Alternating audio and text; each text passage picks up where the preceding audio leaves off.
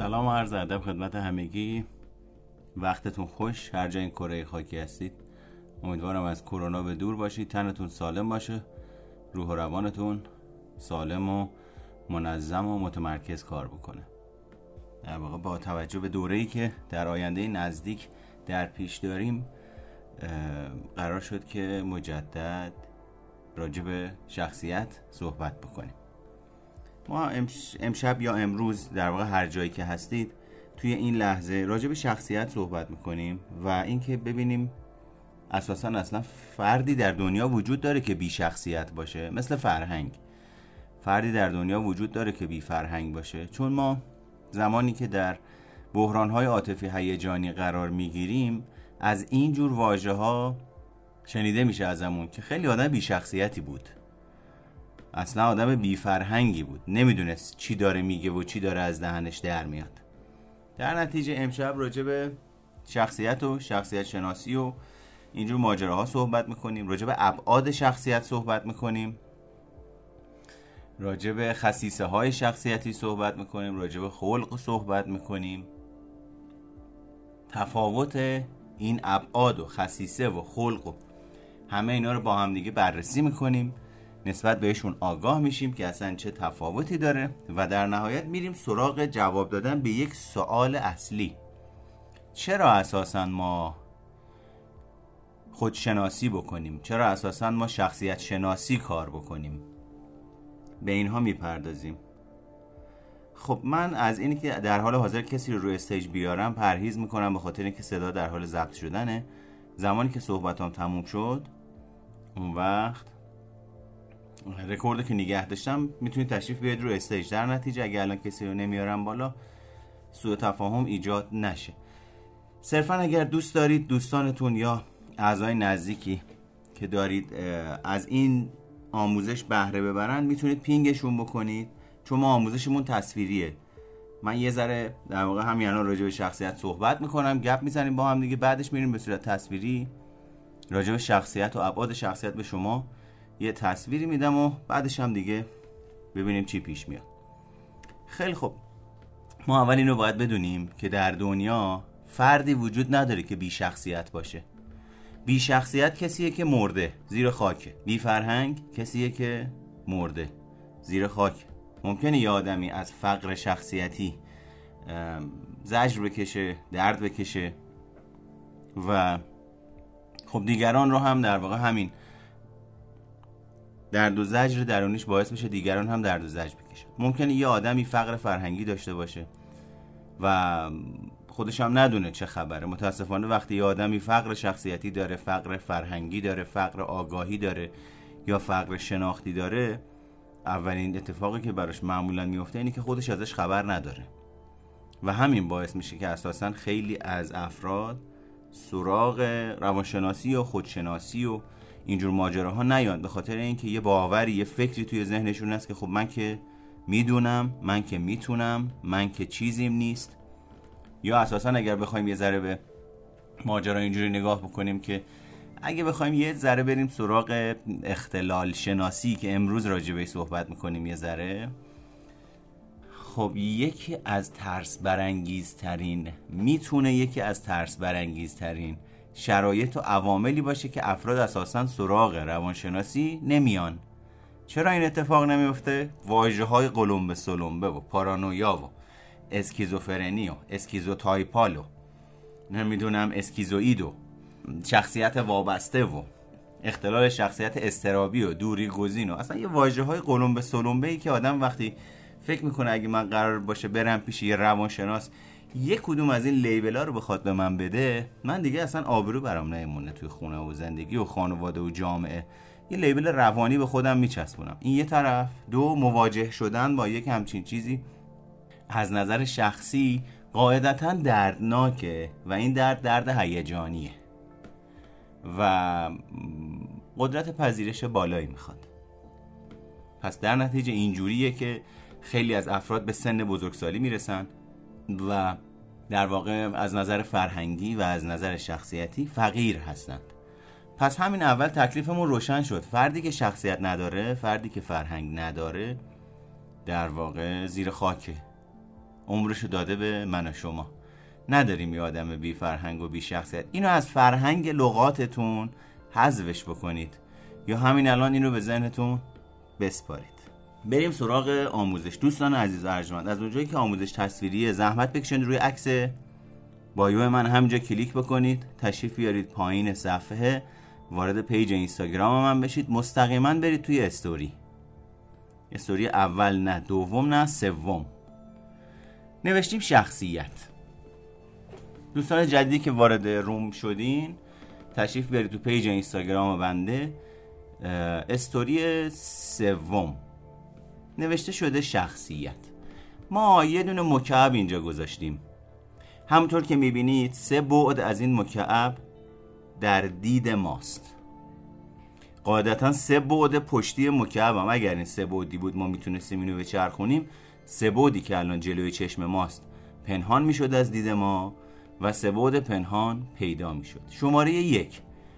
هیچ وقت نمی‌تونیم بگیم من یک نفری رو صد درصد می‌شناسم. چرا؟ چون همیشه بخش هایی از شخصیتش پیداست و همون لحظه ای که بخش هایی از شخصیتش پیداست بخش هایی از شخصیتش پنهانه. تا آخر عمر همه ما این اتفاق میافته. ممکنه یه نفری بگه من همسرمو می‌شناسم بچه‌مو می‌شناسم همکارمو می‌شناسم کارمندمو می‌شناسم. دوست و رفیقمو می‌شناسم از خودش بیشتر می‌شناسم. بله می‌شناسه اما ابعاد پیدای شخصیتش رو می‌شناسه. همیشه ابعادی وجود داره در وجود شخصیت ما که از آگاهی دیگران پنهانه. حتی ابعادی از شخصیت وجود داره که از آگاهی من و شما خارجه. پس ما اینجا می‌بینیم شخصیت رو به صورت یک مکعب رسم کردیم. حالا تشریف بیارید اسلاید بعدی. ابعاد شخصیت. ابعاد شخصیت بیاین رو اسلاید دو. یعنی اسلاید یک یک که نوشته شده ابعاد شخصیت ردش بکنید. بیایید اسلاید شماره دو. دوستانی که تازه تشریف آوردید توی روم زحمت بکشید. بیاید توی پیج اینستاگرام من. اسلاید یک دو سه چهار پنجمی. بعد شخصیت. داریم راجع به ابعاد شخصیت صحبت می‌کنیم. در حقیقت شخصیت از ابعاد مختلفی تشکیل شده. همونجوری که می‌بینید این مکعب از یک دو سه چهار پنج شیش تا بعد تشکیل شده. شخصیت من و شما هم از ابعاد مختلفی تشکیل شده. پس در نتیجه شخصیت از ابعاد مختلفی تشکیل میشه که کنار همدیگه وقتی قرار می‌گیره ما به صورت یک پارچه اون رو می‌بینیم. اون رو می‌بینیم. منظورمون اینه که در رفتار دیگران میبینیمش. میشنویمش یعنی افکاری رو که در وجود دیگرانه به عنوان بخشی از شخصیتشون در کلامشون میشنویم و بخشش هم احساسه که باز دوباره از طریق زبان بدن لحن میمیک صورت حالت چشم حالت ابرو و حالت نشستن و زبان بدن متوجه میشیم فرد چه احساسی رو احتمالا در حال تجربه است. پس در نتیجه شخصیت از ابعاد مختلفی تشکیل میشه که بعضی از این ابعاد رو من و شما در طول زندگی از پدرمون از مادرمون از آشناهامون و تمام کسایی که باهاشون در ارتباطیم به صورت کم و زیاد می‌بینیم و میشنویم و در ارتباطیم و همونطوری که پشت این مکعب دیده نمیشه بعضی از ابعاد شخصیت من و شما هم هست که ممکنه هیچ وقت به دیگران نشونش ندیم.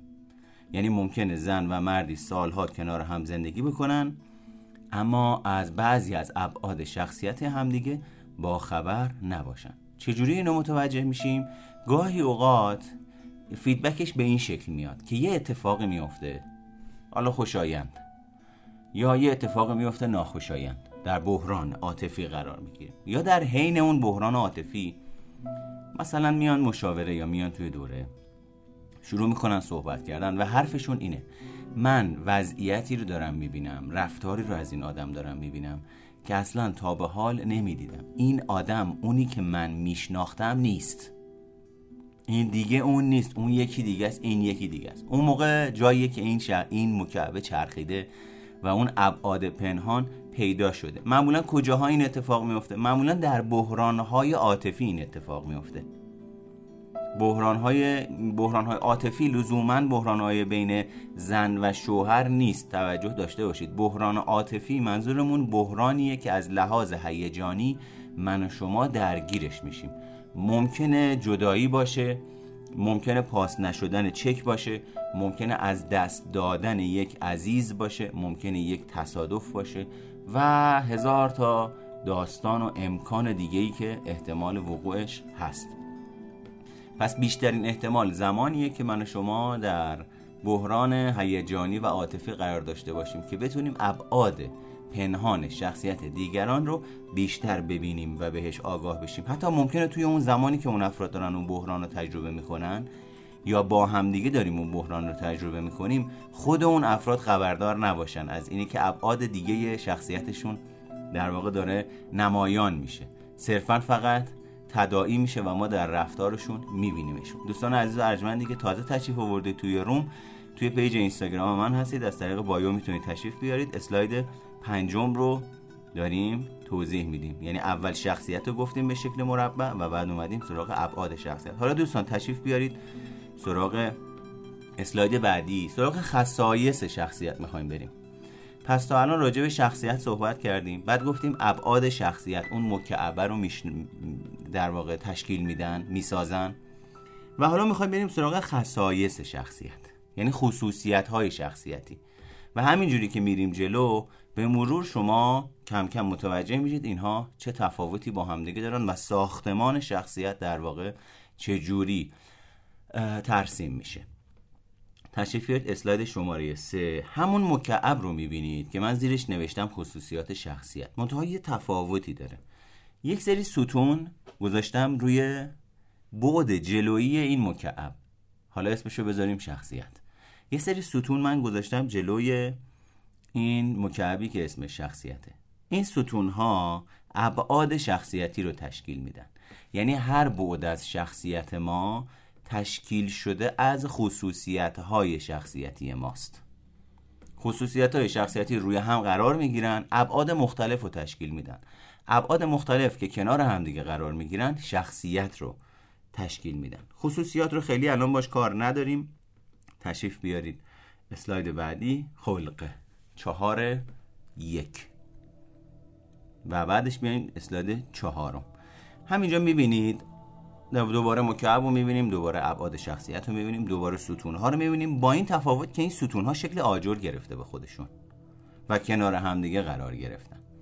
اون چی که ما بهش میگیم خلق یا مود که در واقع یک هیجانه یک احساسه که از پایداری و دوام بیشتری نسبت به بقیه بقیه احساسات برخورداره. در واقع می‌تونیم بگیم همون احساسات که در گذر زمان پایداری بیشتری از خودش نشون میده. زمانی که خلق ما به صورت مزمن پایدار بشه تبدیل میشه به اختلالات خلقی تبدیل میشه به اختلالات استرابی تبدیل میشه به افسردگی تبدیل میشه به شیدایی که اصطلاحا در آسیب شناسی بهش میگن اختلالات خلقی. اما خلق ما به صورت نرمال باید یک پایداری از خودش نشون بده. پس نقطه در واقع تفاوت بین عاطفه و هیجان و خلق در اینه که خلق در بلند مدت پایداری از خودش نشون میده. و یعنی همون هیجانه.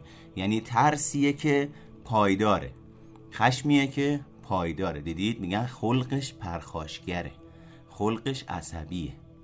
خلقش حساسه. یعنی واکنش پذیره.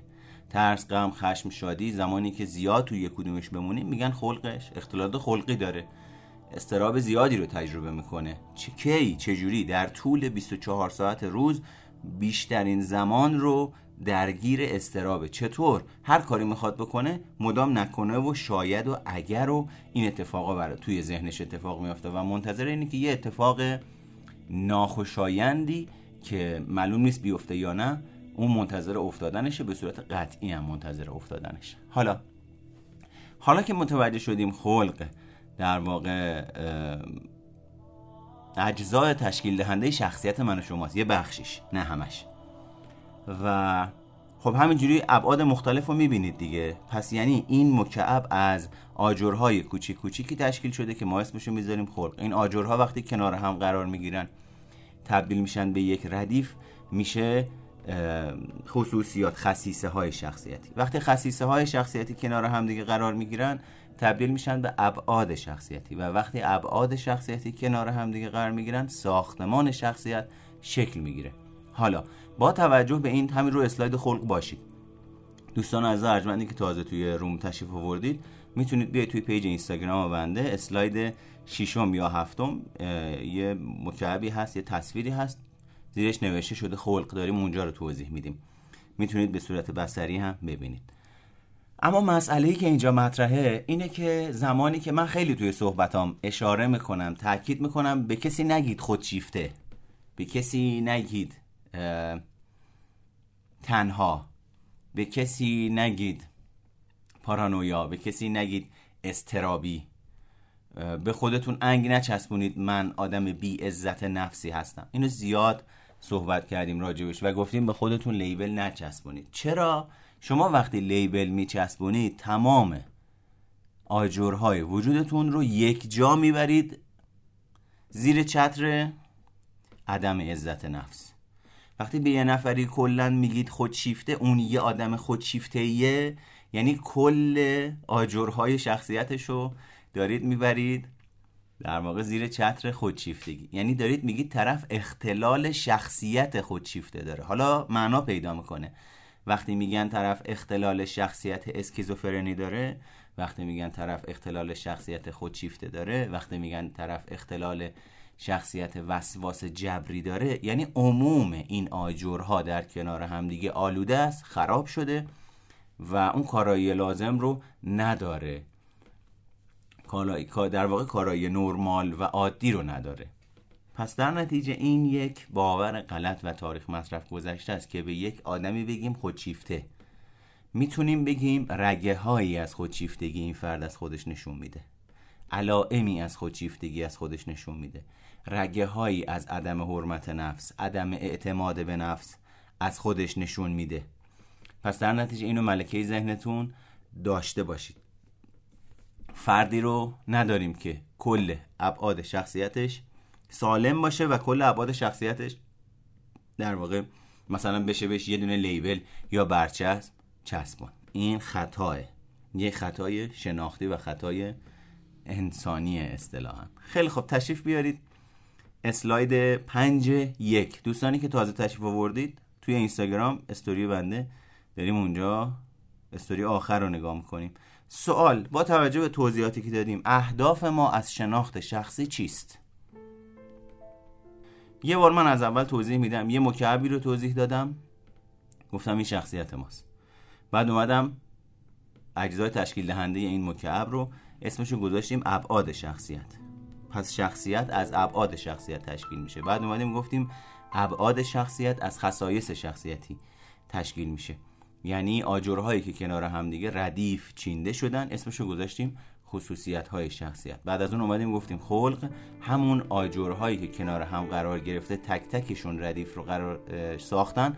تک تک اون آجرها میشه خلق یا مود که کنار هم دیگه ساختمان شخصیت رو تشکیل میدن. و در نهایت سوال اینه اهداف ما از شناخت شخصی چیست؟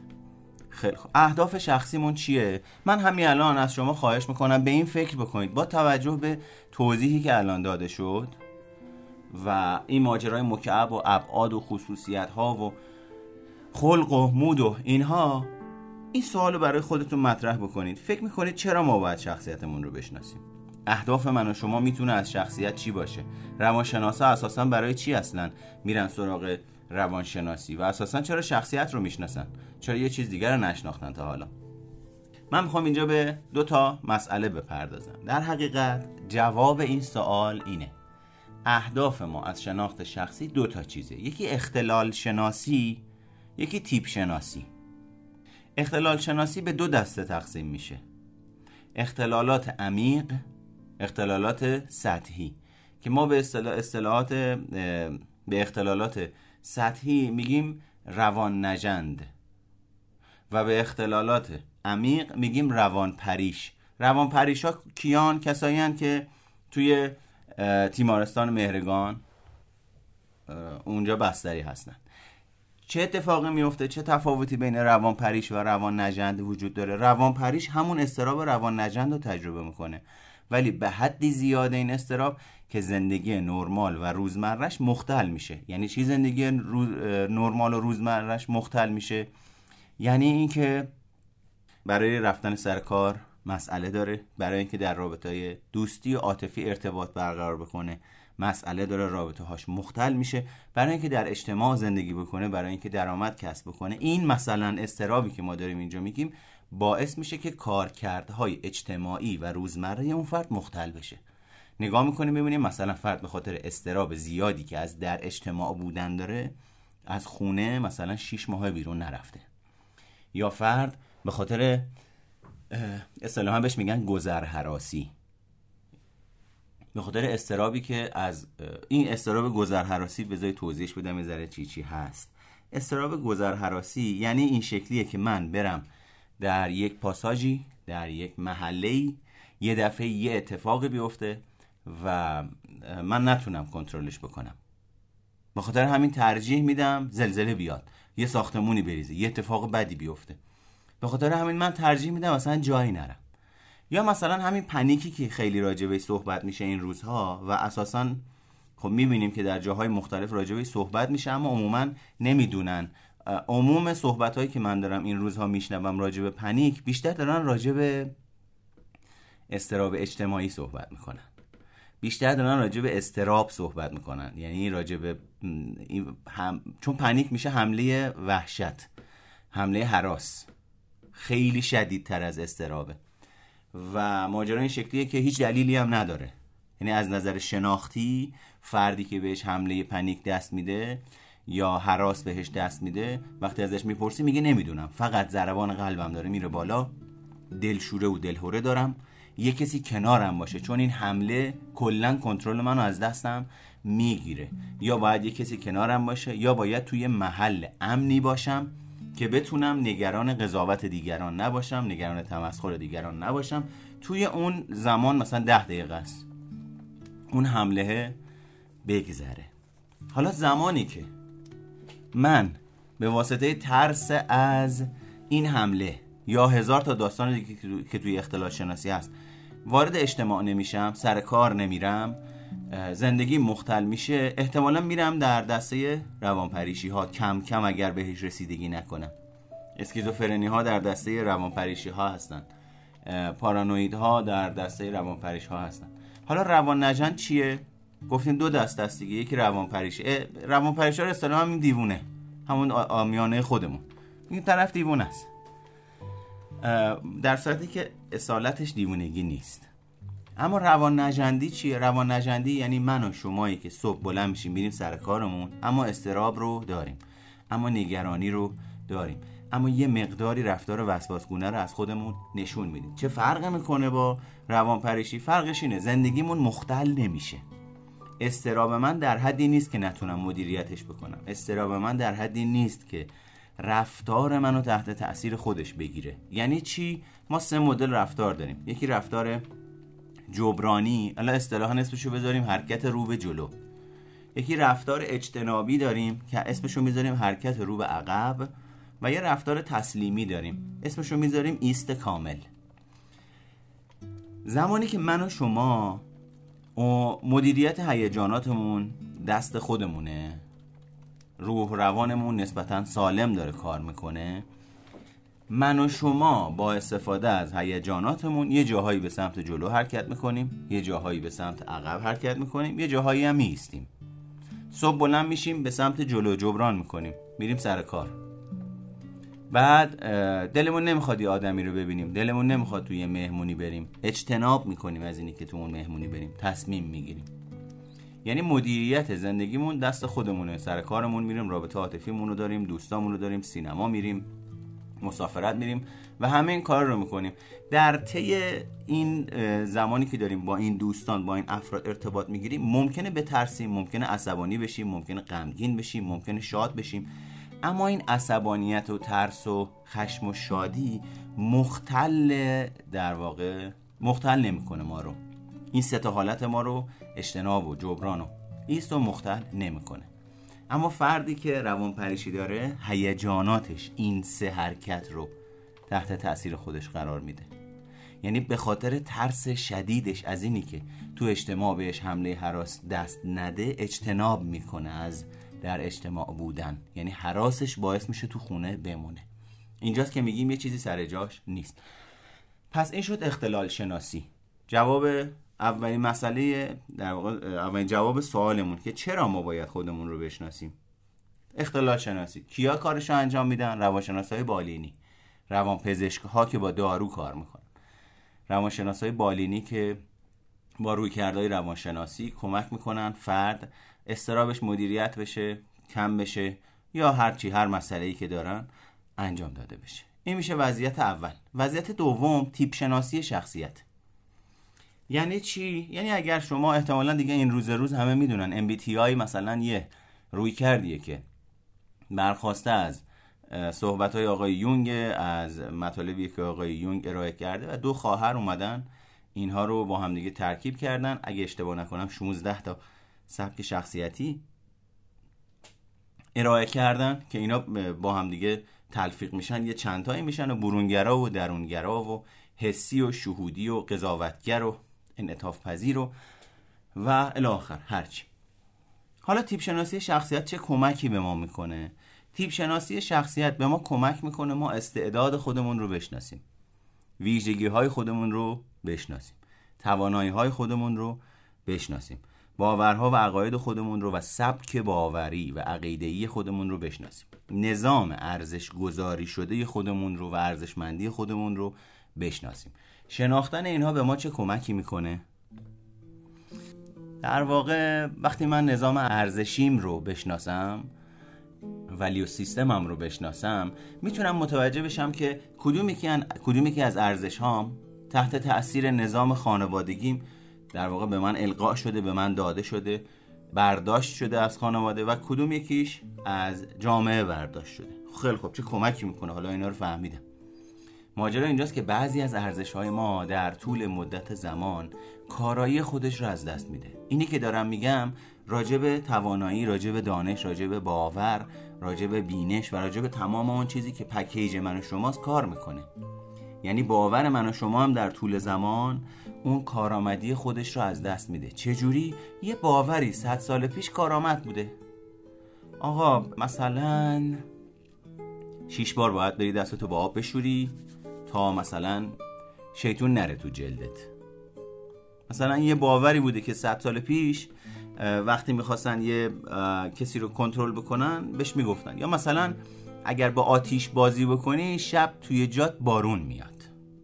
اگه به حرف مامانت گوش ندی یه سر دو گوش میاد میبرتت. اینا در واقع ریشه در کنترل کردن داره ریشه در تربیت داره. حالا فکرشو بکن اینا صد سال پیش کار می‌کرد. الان وقتی اینو به شما میگن شما اصلا عقل و منطقت میگه اصلا یعنی چی؟ مگه ممکنه یه همچین چیزی؟ حالا ماجرا چیه؟ این در سطح آگاه من و شماست.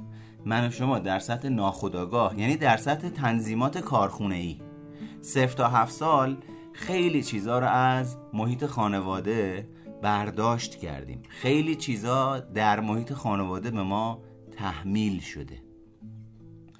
و داریم طبق اونها زندگی می‌کنیم. این یعنی چی؟ یعنی اون زمان من به خاطر اینکه بقای خودم رو حفظ بکنم خیلی جاها این کاملا یه چیز ناهوشیاره چون صفر تا هفت سال هنوز سیستم عصبی شناختی ما به تکامل نرسیده و ما قوه اقلانیت و منطق منطق اندیشی رو به صورت تمام و کمال تا دوازده سالگی تکمیلش می‌کنیم. پس صفر تا هفت سال که من هنوز تصمیماتم هیجانیه و با هیجان و انگیزش دنیا رو بیشتر پردازش می‌کنم به خاطر اینکه پدر و مادر اسطوره های زندگی ما بودن و اگر اونها اون سرویس و خدماتی رو که ما می‌دادن اگر قطع می‌کردن بقای من و شما به خطر میافتاده و من و شما خودمون رو ضعیف می‌دیدیم در مقابل اونها باعث شده که یه سری چیزها رو علا رقم میل باطنیمون بپذیریم که همین باورها همین عقاید همین ارزشها توش هستن. چون اگر نمیپذیرفتیم فکر می‌کردیم بقامون به خطر میافته. مثلا دختر خوب عصبانی نمیشه. پسر خوب گریه نمی‌کنه. اینا رو کلامی هم نمی‌گفتن مستقیم هم نمی‌گفتن. چجوری می‌گفتن؟ اگه مثلا یه دختری بوده عصبانی می‌شده صداشو میبرده بالا بهش می‌گفتن گستاخی می‌کنی؟ تو روی بابات وای میسی؟ بودو برو تو اتاقت. و تنبیه در پی داشته خب اون بچه کم کم متوجه می‌شده من زمانی که عصبانی میشم ترد میشم از خانوادم و پذیرفته نمیشم. پس در نتیجه احساس خشم در خانواده من غیر مجاز بوده نمایش دادنش و تجربه کردنش. و وقتی غمگین بودم افسرده بودم صدام در نمی اومده هیچ کسی با هم کاری نداشته. علاوه بر اینکه کسی با هم کاری نداشته تازه طرف هم, هم می اومدن رو سرم هم دست میکشیدن قربون صدقه هم می‌رفتن. ولی هر موقع عصبانی می‌شدم اصطلاحا تو دهنی بوده تنبیه بوده اتاق تنگ و تاریک بوده. همین موضوع واسه پسر در نظر بگیره. چجوری؟ آقا پسر میاد خونه شروع می‌کنه. گریه کردن که دوستم منو زده. پدر اصلا پسر رو تحویل نمی‌گیره یا یک برخورد چکشی باهاش می‌کنه که این رفتارا تو خانواده ما به ما نیومده. این رفتارا زنونه است. مرد که گریه نمی‌کنه. دفعه بعد که دیدیش هر کاری از دستت بر اومد می‌کنی تا ثابت کنی مرد هستی. بعد اون وقت این بچه یاد می‌گیره که پرخاشگری مجاز غمگین بودن و گریه کردن برای یک مرد غیر مجازه. حالا حسابشو بکنید این بزرگ میشه همین جوری این دو نفر دختره و پسر بزرگ میشن با هم دیگه. و با همین باور و با همین فرهنگ خانوادگی و با همین باور متأثر از این فرهنگ خانوادگی و اصطلاحا جهالت پدر و مادر بزرگ میشن. حالا حسابشو بکنید این آدم شده 25 سالش همین شده 30 سالش همین شده 35 سالش. این خانومی که خشمش غیر مجازه میره سوار اتوبوس میشه. بعد یه آقایی یا یه خانومی خیلی اتفاقی پاشو لگت می‌کنه. اون خانومه هم مثلا حواسش نیست. بعد همین جوری که پاشو لگت می‌کنه این خانومه سرش پایین داره گریه می‌کنه.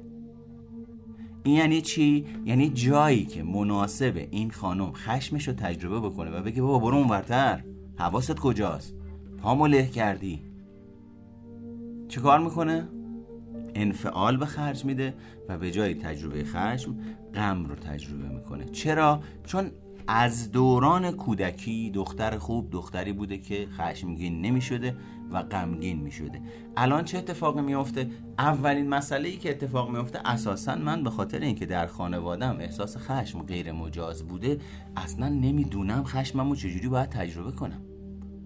و سیستم ناخودآگاه هم اینجوری فیکس شده که زمانهایی که تو موقعیت قرار می‌گیرم که مناسب خشمگین بشم به اندازه با رعایت ادب و اصول و احترام از حق خودم دفاع کنم سیستم روانشناختی من طوری تنظیم شده که به جای خشم غم رو مجاز می‌دونم. پس در نتیجه پاش روی پامه سرم انداختم پایین گریه می‌کنم. انفعال به خرج میدم. حالا پسرم همونجوری متقابا در نظر بگیرید.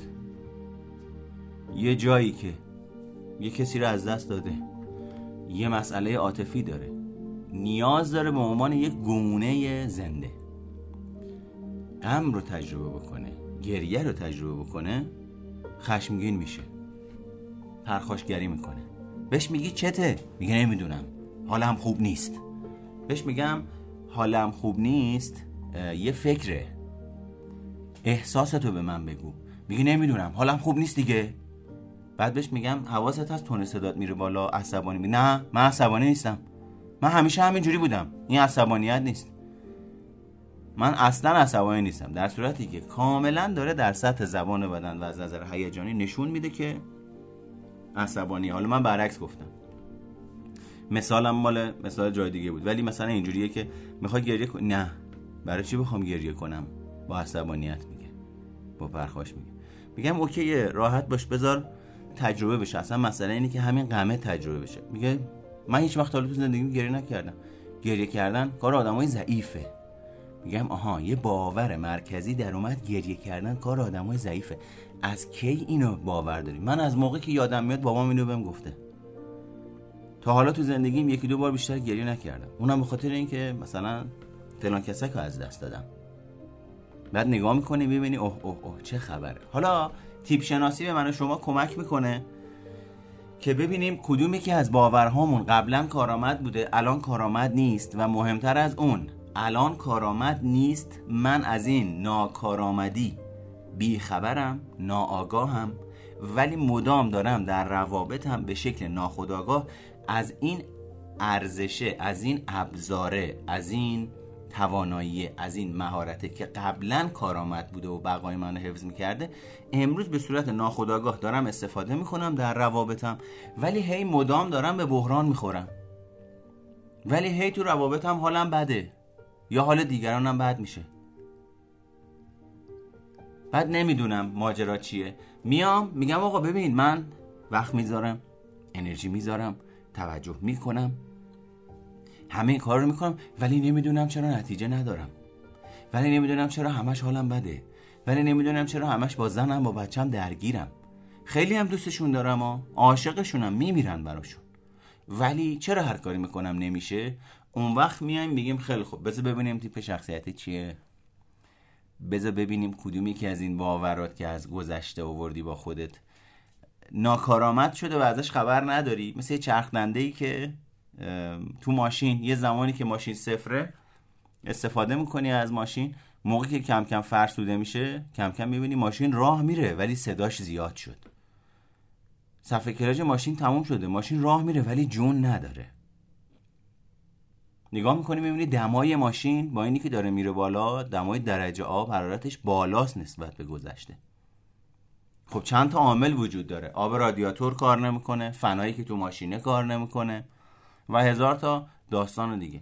توی تیپ شناسی من و شما میایم یه نگاهی به این موتوره میندازیم تا ببینیم در واقع ماجرا چیه. اگه باور درش میاریم اگه تیپ درش میاریم اگه یه شخصیت مثلا میگیم حالت شخصیتی غالب. یعنی چی؟ یعنی عموما من یه کدوم از اون ابعاد شخصیتیمو در طول روز بیشتر زندگی نمی‌کنم. دیگه تو ابعاد دیگه نمیرم. مثلا ابعادی که خیلی درگیر باید اندیشی. ابعادی که خیلی درگیر درست و غلطن افرادی که خیلی ادالت خواه هستند و اصطلاحا کلیدشون می‌خوره اگر بیعدالتی ببینن. نگاه می‌کنی ببینی اینا تو بعد سخت گیرانه وجودشون گیر افتادن. توی 24 ساعت روز عموما تمام اتفاقای رو تمام روابطی که دارن تمام اون کامیونیکیشن هایی رو که برقرار می‌کنن از فیلتر باید اندیشی رد می‌کنن. نباید این حرفو میزن باید این حرفو چطور این حرفو زد؟ چطور جرأت کردی همچی حرفی به من بزنه؟ آدمش می‌کنم ادبش می‌کنم. بهش نشون میدم کد تنکی قدرت طلبی می‌کنن. این آدم نگاه از بالا به پایین دارم اصطلاحا توی تحلیل رفتار متقابل میگن حالت شخصیتی والد قلمبه دارن یا والد غالب دارن. یا مثلا بعضیا هستن تو کودکیشون انگار گیر کردن. خیلی هیجانی خیلی تکانشی همین لحظه اگه بهش بگی بلند شو بریم مسافرت بدون فکر و منطق که چه عواقبی داره چه هزینه هایی داره میشه نمیشه چه خطراتی داره فقط میگه بلنشیم بریم. مغز کار نمی‌کنه هیجان کار می‌کنه. اینا رو توی تحلیل رفتار بهش میگن مثلا کودک قالب. حالت شخصیتی قالبش تیپ شخصیتی قالبش کودک هیجانی برخورد می‌کنه. اینا برای سرمایه گذاری و اینجور ماجراها افراد مناسبی نیستند. ولی برای خوشگذرانی برای دو ساعت خوبن. اصطلاحا بهشون میگن آدمای کثیف دوست داشتنی. دو ساعت می‌تونی باش خوش بگذرونی. خیلی خوش میگذره بخاطر اینکه هیجانیه میگه میخنده. ولی قرار با همدیگه برین مثلا یه کاری انجام بدید. میگه خیلی خوب حالا پنج شنبه است با همدیگه گفتیم خندیدیم و اینا. شنبه ببریم با همدیگه یه کاری انجام بدیم. اون موقع هم قول قرارتون رو می‌ذارید. شما هم رو حساب اینی که شنبه با فلانی قرار دارم. میری سر قرار وای میسی یکی دو ساعت میگذره زنگ می‌زنه می‌بینی خوابه. یعنی خیلی چارچوبی چارچوبا رو رعایت نمی‌کنن. برخلاف اونایی که والد فعالن خیلی تو چارچوب و نظم و دیسیپلین و باید و نباید و اینجور ماجراهان اینا خیلی بی چارچوب و خیلی در واقع ریلکس و راحتن. خیلی توی افراد هنری دیده میشن کودک فعالا و کودک غالبا چهارچوب دارا والد فعالا خیلی توی شغلای نظامی دیده میشن. خیلی توی شغلای قضایی دیده میشن. خیلی توی شغلایی که نیاز به امر و نهی و مدیریتیه دیده میشن. یه تیپ دیگه هم هست. عین کامپیوتر میمونه. اینا موقعی که دارن میرن شمال تو جاده چالوسن سمینار دکتر هولاکویی داره تو ماشین براشون پخش میشه.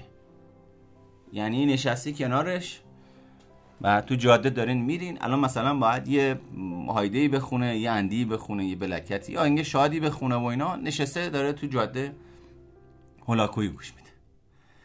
و اینا بهش میگن بالغ فعال. حالا اولین اتفاقی که تو کلاس تحلیل رفتار میفته آدم و فکر می‌کنن خیلی خوبه. تا میان میگن ما باید سریع آدم بالغی بشیم در صورتی که اصلا اینجوری نیست.